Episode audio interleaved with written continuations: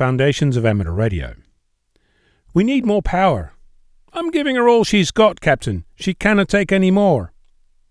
I'm sure your Scottish ancestors are rolling in their graves right now, but in our community of radio amateurs, we have a tendency to advocate the use of more power. More power fixes all problems and hides all sins.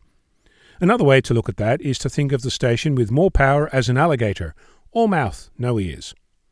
Before you dismiss this as another advocacy for QRP or low power, let me point out that more power creates more interference, more potential for harm, more electricity consumption, more wear and tear, and more cost.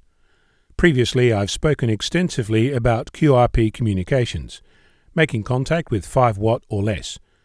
But let's have a look at how much less. I've shared with you that I managed to contact a station on the other side of the planet with only 5 watts, Perth to Cuba, and for me that was proof positive that all this was possible, even feasible. We're doing much better than that. One measurement is to calculate how many kilometres per watt you achieved. My example of 5 watt between Perth and Cuba is the equivalent of 3592 kilometres per watt. The maximum distance to the opposite side of our globe is about 20,000 kilometres, and my contact did nearly 18,000 kilometres. If you think that's amazing, I should warn you my contact was special. For me. But as low power contacts go, it's not that amazing. The first solid state radio contact made across the Atlantic Ocean managed over 76,000 kilometres per watt. That was on 18 September 1956.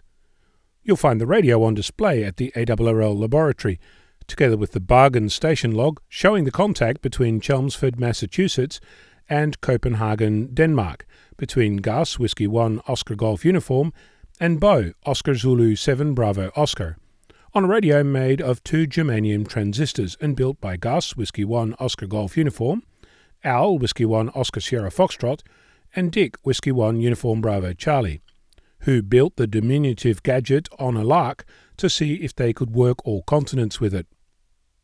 If you can copy the 40 microwatt CW beacon run by the North American QRPCW Club, you too can join in the fun. The current record stands at just under 22 million kilometres per watt, when Bill, Whiskey 7 Zulu Victor, managed to copy the code word Omaha from the November 2 X ray Echo beacon from New London, North Carolina. Just to be clear, we're talking about a signal that travelled the equivalent of 22 million kilometres using 1 watt of power. If you think that was amazing, Pioneer 10 managed to achieve 1.3 billion. That's 1.3 thousand million kilometres per watt in 2003. Mind you, that record was achieved with a slightly bulky antenna, the Deep Space Network. Are you ready for more?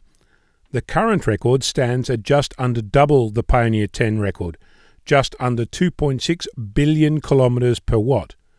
That was achieved by Dick Kilo Lima 7 Yankee Uniform and Bill Whiskey 7 Bravo Victor Victor, who made contacts between Alaska and Oregon in December 1969 and January 1970, a distance of 2,655 kilometres using 1 microwatt.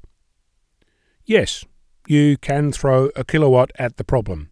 Or you can take your time, do some work, and have some fun with low power. You can call it QRP, or you can call it just enough to get the job done. I'm Onno Victor Kilo 6 Foxtrot Lima Alpha Bravo.